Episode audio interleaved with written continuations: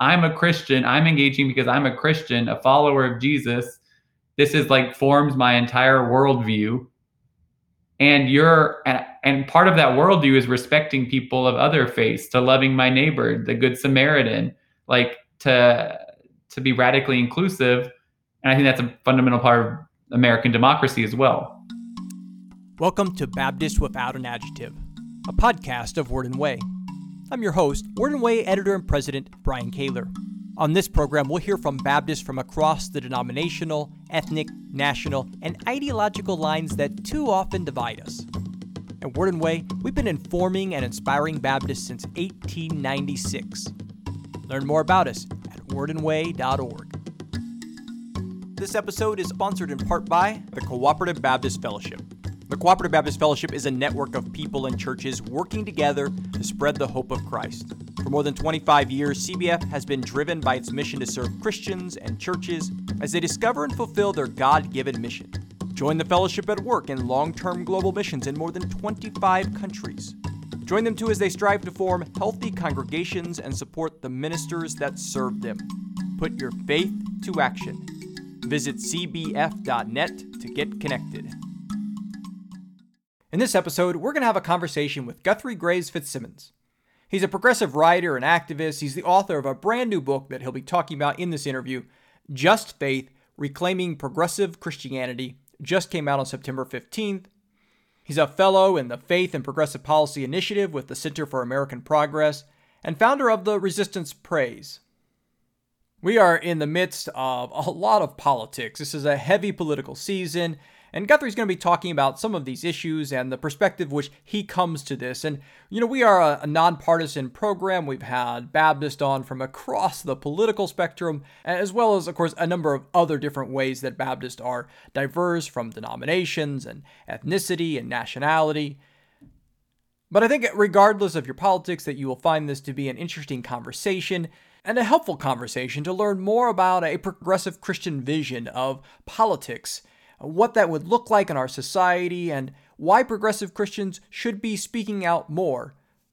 So here's my conversation with Guthrie Graves Fitzsimmons, author of Just Faith. Well, first of all, I know that this has been a, a, crazy and often difficult year for a lot of people. And so, how are you doing personally? I hope that you and your loved ones are safe and healthy. Thank you for asking that question. I like everyone, you know, have been trying to make uh, the best of these strange times. I'm fortunate that no one kind of uh, close to me has died of the virus. And at the same time, it's just so much tragedy going on with the virus. And here in Louisville, with the uprising over uh, the murder of Breonna Taylor, and then all of the uncertainty about the election. I'm very scared about the election and what's going to happen with like this unprecedented these unprecedented times. So there's a lot of fear that I feel, but uh, personally, I'm I'm grateful to to you know my fam- I'm I'm going to go meet my nephew next week, um, who I haven't had a chance to meet, who's six months old now, um, which is really sad that I haven't met him, but. Uh, we're going to make it happen socially distant. So I'm, I'm doing okay. Very good. Well, we're going to talk about your book, Just Faith, in a moment. But before we get to that, I wonder if you could introduce yourself a little bit, a little bit of your your faith journey, and and what you're up to when you're uh, not writing a book or launching a book this week. Sure. I grew up in Houston.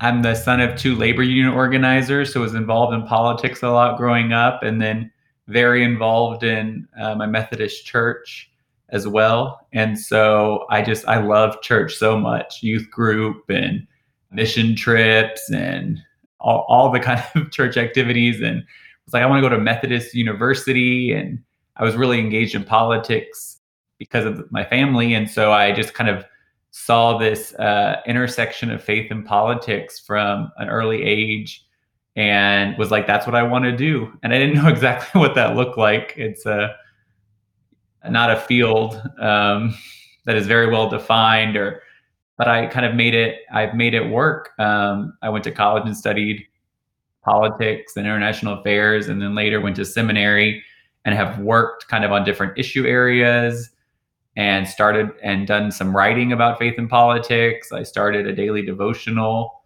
and now work uh, full time at the Center for American Progress, which is a big progressive think tank in Washington D.C. Although I'm in Louisville, and we I'm on the faith team where we uh, study, write about, advocate for policies uh, that affect religion and faith communities, kind of in all facets of domestic policy and foreign policy. So yeah, I, I've been I felt called to this work of like how people put their faith into action. Growing up in Houston, I had a my Congresswoman Sheila Jackson Lee talked about her faith a lot, and that was just a very common thing. And then I kind of discovered that it wasn't very common for progressives to talk about their faith. that disconnect has been driving me ever since. Well, you mentioned a moment ago the police killing of Breonna Taylor, and I wanted to ask you about that because this has been a, a significant year across the country with incidents of racial injustices, protests in the streets, and Louisville has been the site of one of the the more high profile cases, uh, and it's you know has sparked a lot of local protest, obviously, in addition to what what's been happening nationally. And so, I wonder if you could tell us a little bit more about what what the situation has been like there in Louisville. Yeah, the the situation um, we're we're currently in this kind of state of unease. Just yesterday, there was a settlement between the family of Breonna Taylor and the city of Louisville, and then but there's still this investigation that's now with the state attorney general, and so there was a lot of activism, and it was at least for me. The first few protests were pretty large, but it was also kind of at the height of um, like COVID and all the worries about the pandemic. And so we, I mean, people were very masked up at, at, all the protests I went to, but there there were a lot of protests, and there's been a kind of constant presence downtown, right across from City Hall, where there's a whole kind of like makeshift. Mo- it's one of the most beautiful kind of. I've been at protests my entire life, but there's this whole like uh, memorial that's built up that's very organic to Breonna Taylor. There, there was a her family sponsored a, a balloon liftoff that to kind of uh, remember her. And there's been so many uh, local organizations doing activism and national groups. And actually, the first person that texted me about going down to one of the protests was my pastor at Highland Baptist Church here. And, and our church has been trying to get involved. Some people are involved in the bail fund and doing jail support for when protesters are um, arrested. And then our we we did a vigil on our lawn of the church where we uh, nailed in crosses for people who have been um, the victims of police killings. And so there's there's been a lot of activism black lives matter louisville and then i kind of my niche is the the faith-based stuff. And so that i've i'm um, hopeful that uh, a lot of different churches in louisville oh and the presbyterian church is based here in louisville and there was just a big march from the Presbyterian headquarters downtown. We processed from there down to uh, Injustice Square, what people are calling it, and uh, the memorial, and then kind of uh, circled the memorial and had a moment of silence. So there's been a lot of faith-based activism here, and I've I've seen that across the everywhere. There's been a kind of Black Lives Matter protest. I've seen photos and been connected to clergy and faith communities who are also involved. Yeah, and obviously that's something that is near and dear to your book. Then we'll kind of move that conversation of highlighting. But this is something that is sometimes lost in in the media is the faith based activism. Uh, one of the things we did in the July issue of Word and Way magazine was we had photos of several Baptist pastors participating in different places across the country in a local Black Lives Matter protest. And, and of course, Highland Baptist Church has a, a long history of engaging in this topic. Uh, you mentioned putting up the crosses to recognize those locally killed. And I know that's something your all your church has done every Advent uh, as part of that is to recognize a cross for everyone in the community who had died that year from gun violence. I actually wrote about that a few years ago, back when Joe Phelps was pastor, and, and talked to him with, with that. And so I know that that's been something that's that's there in the DNA of the church as well as you and a lot of other progressive faith activists. That this isn't just something that has popped up in 2020.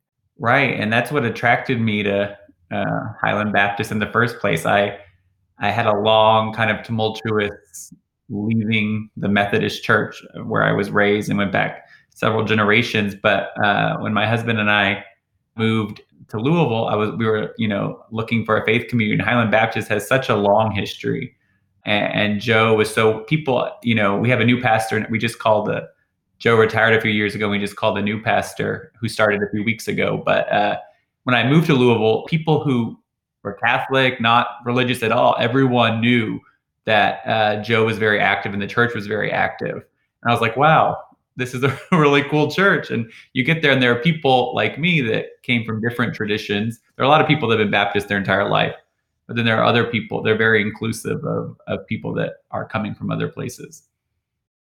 Well, let's talk about your book, Just Faith Reclaiming Progressive Christianity. It just came out September 15th. So it's brand new in the world. So, first of all, congratulations on the book. I know that that's always, uh, there's a lot of work over years to go into this type of production. And then now it's finally out in the world, which I'm sure is exciting to see in in real life. We're looking at each other on the screen. People are just listening to us, but I can see you've got. If we were on television, you you have your room set up right. I can see you're ready for your your on screen interviews. You've got the book propped up behind you, and I, and I have my my advanced copy that you sent me here as well, and enjoyed look reading through it. But I wonder first of all if you could just kind of give us the pitch. What's the what's the key argument? What's the key reason why you wrote this book? as I've met so many progressive Christians all across the country, my work has taken me from coast to coast and many places in between. I get a sense that progressive Christians feel very alone, whether they're in their own churches, like, and they feel the church is more conservative than where uh, they are personally or their reading of the Bible. And then as churches, I, I feel like people say we're the one kind of liberal church in town, or we're the one, we're the outliers. I felt this in the meth in the churches I've been a part of in the Methodist Church, and now I in, in seminary I worked at a church um, that was in the process of dually affiliating, like moving between denominations, between the art the Reformed Church in America and the United Church of Christ, and now in a Baptist church, I hear all the time about how we're the outliers. We're not like other cooperative Baptist churches. I hear this. And yet there are so many churches in every major city and, and most smaller towns across this country, you will find people who are engaging in this work of social and economic justice because they're followers of Jesus. And so that's the kind of problem I was trying to address this this distance between what people feel and reality. And so I wanted to encourage people that there are mil- you know there are millions and millions of progressive Christians all across this country. Many of them have left organized churches because with good reason because the church is often uh, the institutional church often doesn't reflect the uh, you know the values that that progressive Christians believe in, and many of them are in churches still. And so uh, I wanted to encourage people to feel a little less alone, and to also try to spur people to be a little bit more vocal about their Christian faith and how it inspires um, their life and their work. Because I hear so often I'm a Christian but not that kind. Or I'm not I'm not I'm a different kind of Christian or I'm a different I'm not like them kind of always centering very conservative uh, expressions of our faith. And you know here in here in at Highland Baptist I hear often we're not like Southern Seminary which is of course very close to our church. We're not like them. And and I'm like that's not that's not uh, i don't think that's helpful. it's not healthy. It's not reality. There are lots of other churches all across the country. So that's why i wanted to write the book lo- i call it a love letter to my fellow progressive christians. So you think faith should impact politics but you're not a conservative white evangelical christian. I know that might, yeah, I say that in jest. I know that that might, I mean, that's a big part of your, your, your point of your book is kind of pushing back against this maybe media overemphasis that prioritizes, over prioritizes the voices of conservative white evangelicals when it comes to talking about matters of faith and politics. And that's something you've written about and talked about before, and it, and it comes out in your book as well. You definitely, I mean, that is definitely what you see as part of one of the problems is that a lot of voices of faith are left out of the, the story. Exactly. And how we get at this kind of meta perception is difficult because there's uh, the media that covers the faith communities and for instance, after the 2016 election, we heard a lot about the 81% of white evangelicals that voted for President Trump. We heard very little about other. I wrote a piece for the Washington Post about other Christians, and other Christians, the majority supported Hillary Clinton in 2016. And that block of people was twice as large as the white evangelical voting bloc. And that's just not a story we're told, and it contributes to everybody's daily interactions. Now, this can get very like academic media criticism, and it's that's not what I'm trying to do here. I'm trying to say this impacts people's day to day life. It impacts me telling my neighbor, you know, where am I going on Sunday? You know, I'm going to church. And people, because of the media perception, automatically start thinking about conservative evangelicalism. And so it has a real tangible, real world impact, this media balance. And then, but I, when I tell reporters this, and I, I've come to know, I think every national religion reporter in the country, there are not that many of them, and they say, well, the the conservative Christians are louder. And so it's this paradox of like, well, they're louder because other people don't want to identify as Christians, and then uh, they're they just that this cycle continues and continues. And so I'm encouraging both people and the impulse not to talk about your faith, I should say, and I write about in the book comes from a good place of not wanting to like you know be hypocritical or or that your words should i mean your actions should live, uh, be the evidence of your faith. So it's both the the media kind of piece but then also people encouraging people to speak out more which i think from to to give some credit to reporters and people that work in, in the media they need things to actually cover they can't just cover over they can't write over and over again that these people exist that's not a news story so that's one of the things that you do in the in, in the book, and I wanted to highlight. You, you are, are, are kind of pushing back in a couple different directions. So you know, on the one hand, you're noting that as a progressive Christian, that you get pushback from the secular left, and then on the other hand, also from the religious right.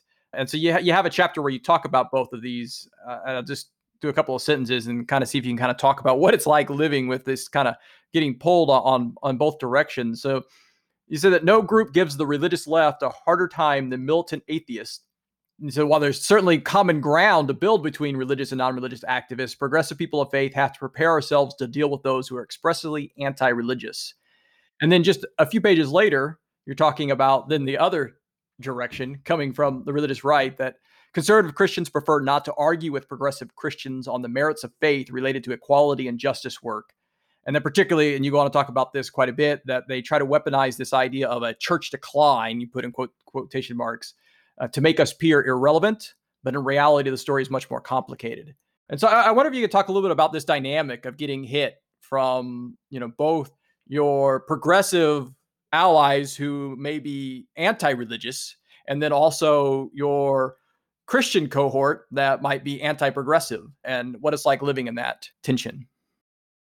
I'll take the conservative Christian first because it's an easier answer, which is it's ridiculous to claim that you know the decline in, in, in mainline churches is evidence of like of our irrelevance.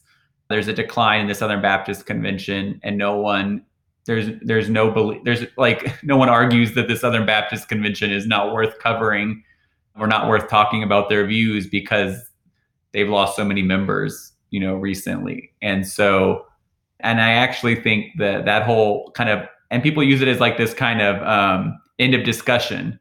Like I read, I was, I picked up a book as I was uh, writing mine that was like, there's no Episcopal or Presbyterian church planting networks. They're actually, the Presbyterian church actually does have a whole, like, and I'm sure every mainline denomination has a kind of church growth mechanism but that's used as like you're irrelevant. And you hear that from reporters you know oh those maybe there's a few churches left but they're all uh you know the mainline has completely crashed and burned. Not true.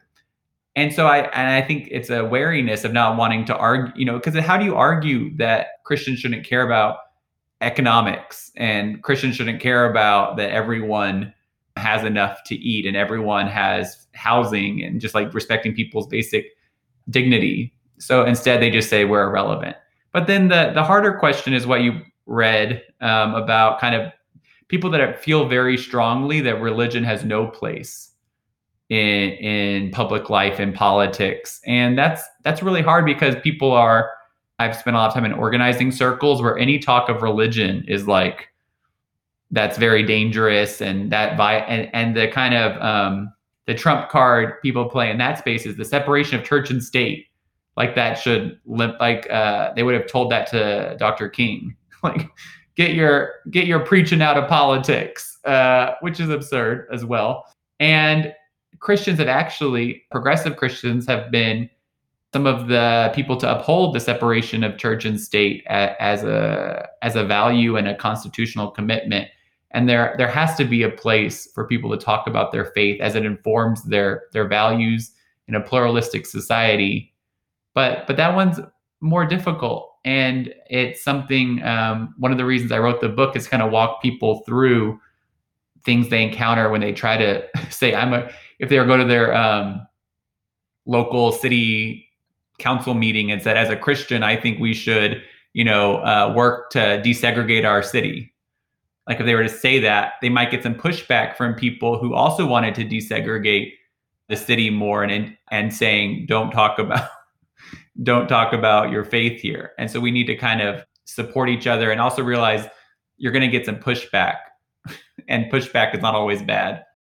Yeah, you mentioned Dr. King, and that's one of the things you, you write about in your book is this this almost stripping away the religiousness of him that he's become a civil rights activist and the not a reverend, and, and that sometimes on the left that he is not treated as a religious figure, and, and that it's obviously something you know I think is significant throughout your book. You, you you look you walk through a bunch of different specific issues, and so as people read that, they'll they'll they'll hear you telling stories both personally as well as other faith activists on a number of topics. But then you're also looking at this big picture progressive philosophy and so I wrote down a couple sentences here. In the introduction, you talked about what this book was, and you mentioned earlier in the interview that you you call it a love letter to progressive Christians. And you also wrote that this book is for people whose devotion to God isn't about escaping hell, but about being called to co-create a just world.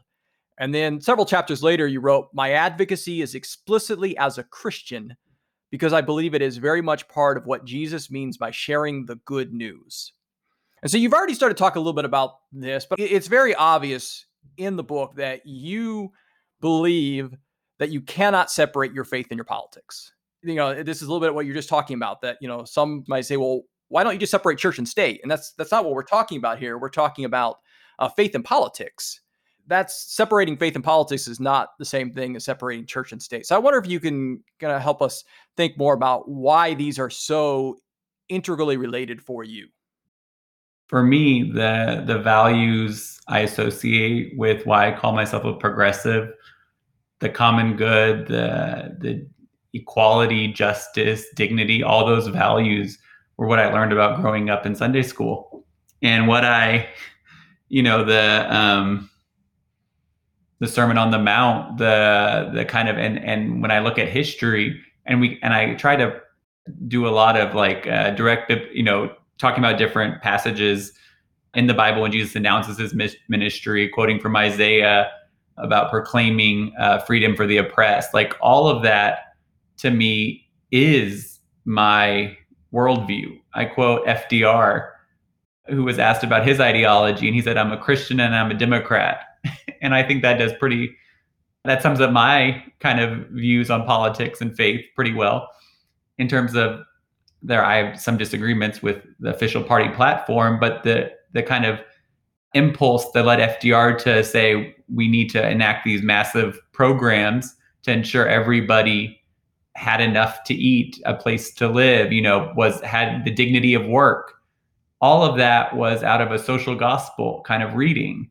And that's where that's what I grew up caring about. And I'm not going to let kind of a anti-theist tell me you know deny my reality. And and for progressives i think we should value i mean we're the and the democratic party which I, i'm involved with a fair bit is the party of diversity we claim.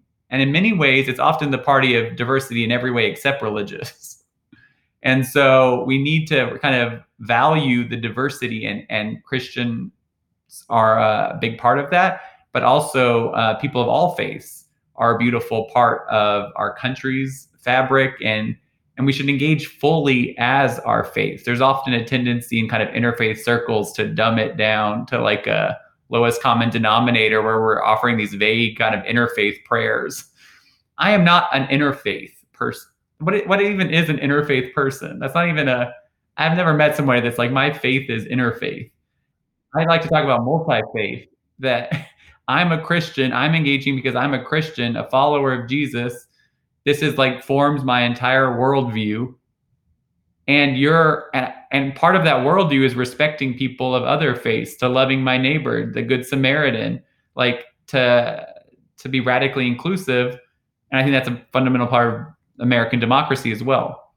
So I would just encourage everybody that it's not to to celebrate and to celebrate that some people have a purely secular worldview and they have that doesn't make anyone bad or or anyone less than.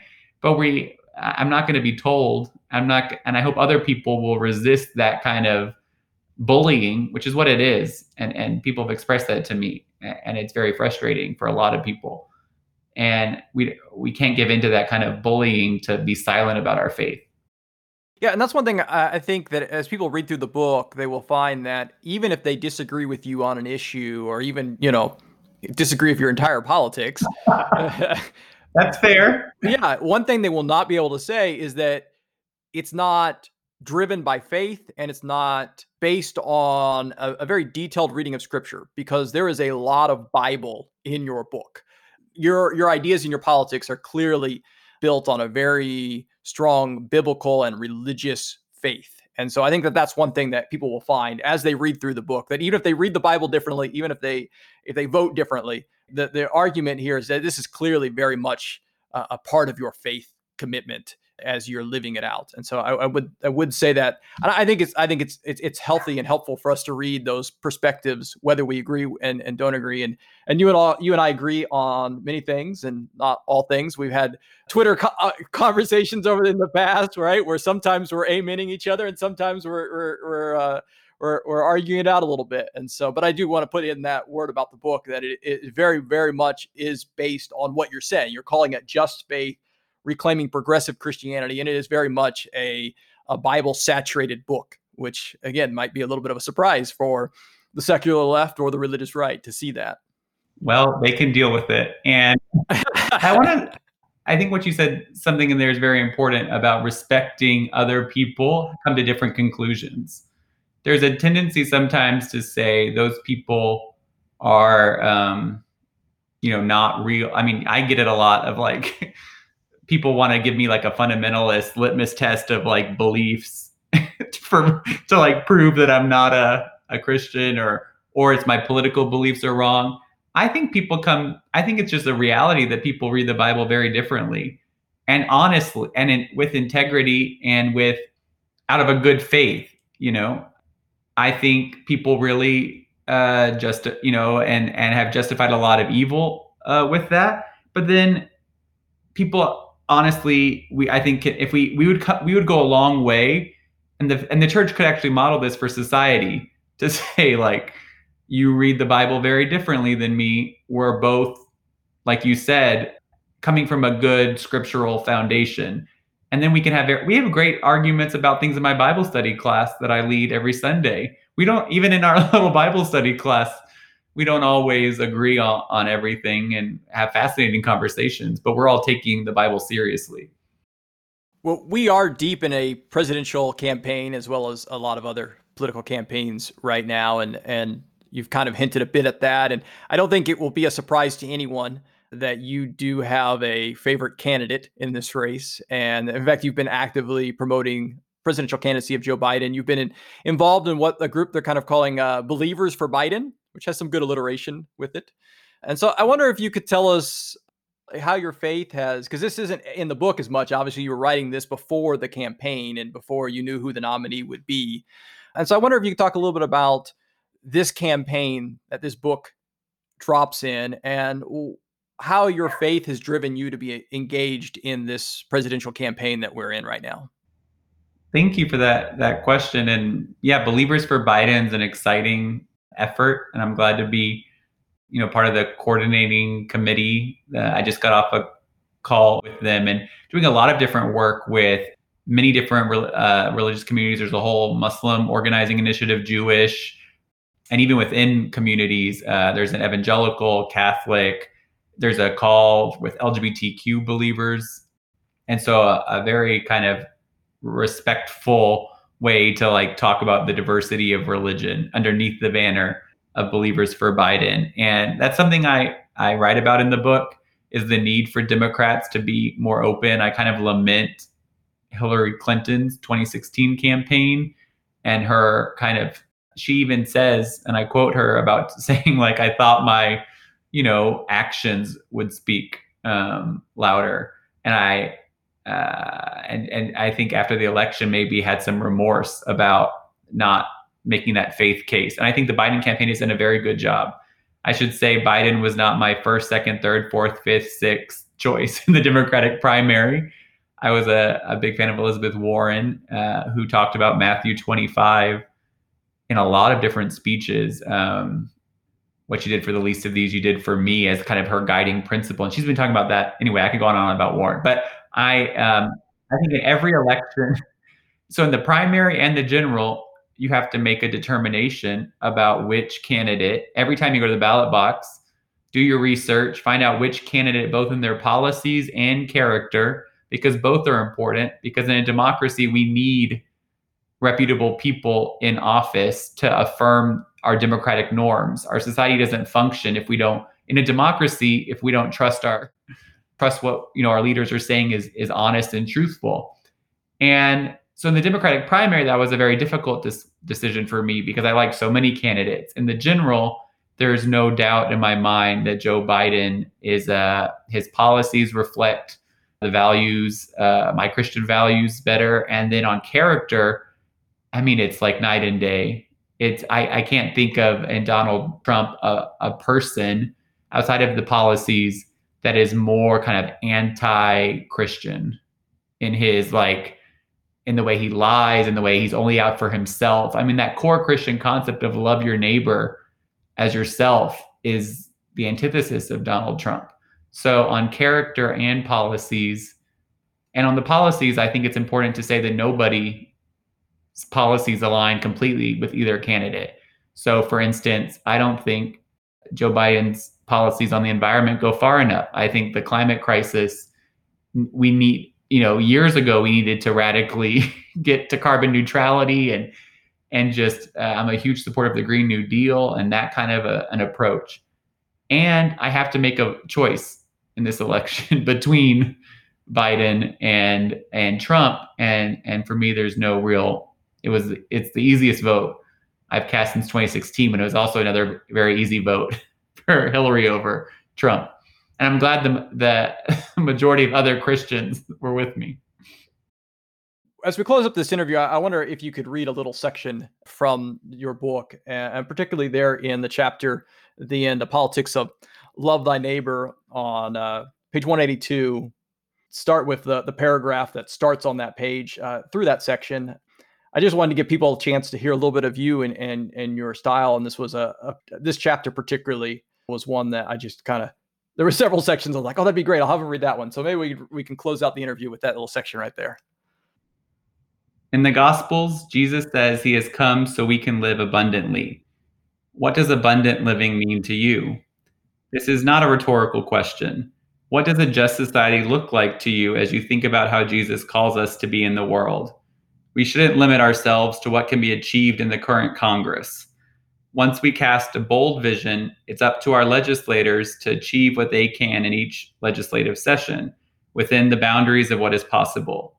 But we need to set the goalposts that they are aiming for for when they move the ball. The conservative goalposts are clear. Roll back every progressive advance in our collective economic and social life so that white, straight, rich men can dominate again. And do this under the false guise of following Jesus. We've come to accept too many parts of our collective life as normal. Take, for example, the exorbitant spending the US gives to militarism and the Pentagon budget. What does a moral budget look like for the Pentagon? We can't end every war overnight and bring all of our troops home from overseas, but that should be the goal. A revitalized peace movement can end violence on a global scale in our lifetimes.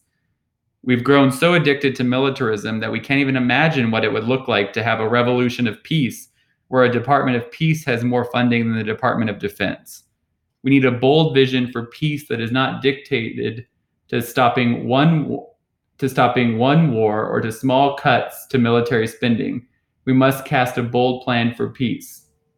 What Reverend Dr. King called the beloved community, what Christians call the kingdom of God, what all progressive people call social and economic justice today, we have the resources to bring about a political and spiritual revolution in our nation if we just harness the political and spiritual will. I often hear religion described as a moderating force on political views. On the contrary, I feel religion often radicalizes progressives. We believe economic and social justice are divinely backed causes. We believe God wants us to join in this work of collective liberation.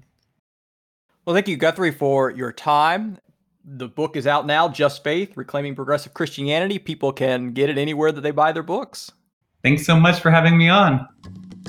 Well, I hope you enjoyed this episode of Baptist Without an Adjective. As a reminder, Guthrie's book, Just Faith, is out. You can find it wherever you buy your books. And as always, you'll find us at wordandway.org. And don't forget to check out our sponsoring partner for this week's episode, the Cooperative Baptist Fellowship at cbf.net.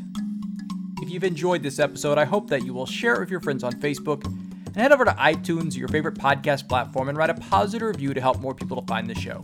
It really does help. You can find easy to share links at podcast.wordandway.org. If you'd like to give the support of this program, we greatly appreciate it, especially in this unusual year of coronavirus. And all you have to do at wordandway.org is hit the donate button. And whatever you give there will help support the production of this podcast, as well as our website and monthly magazine. Speaking of that magazine, if you're not a subscriber, I have a special offer for you. Half off for your first year. Just go to tinyurl.com slash wwoffer. If you have any comments or feedback about the program, you can send those to me at bkaylor at wordandway.org. Thanks for listening.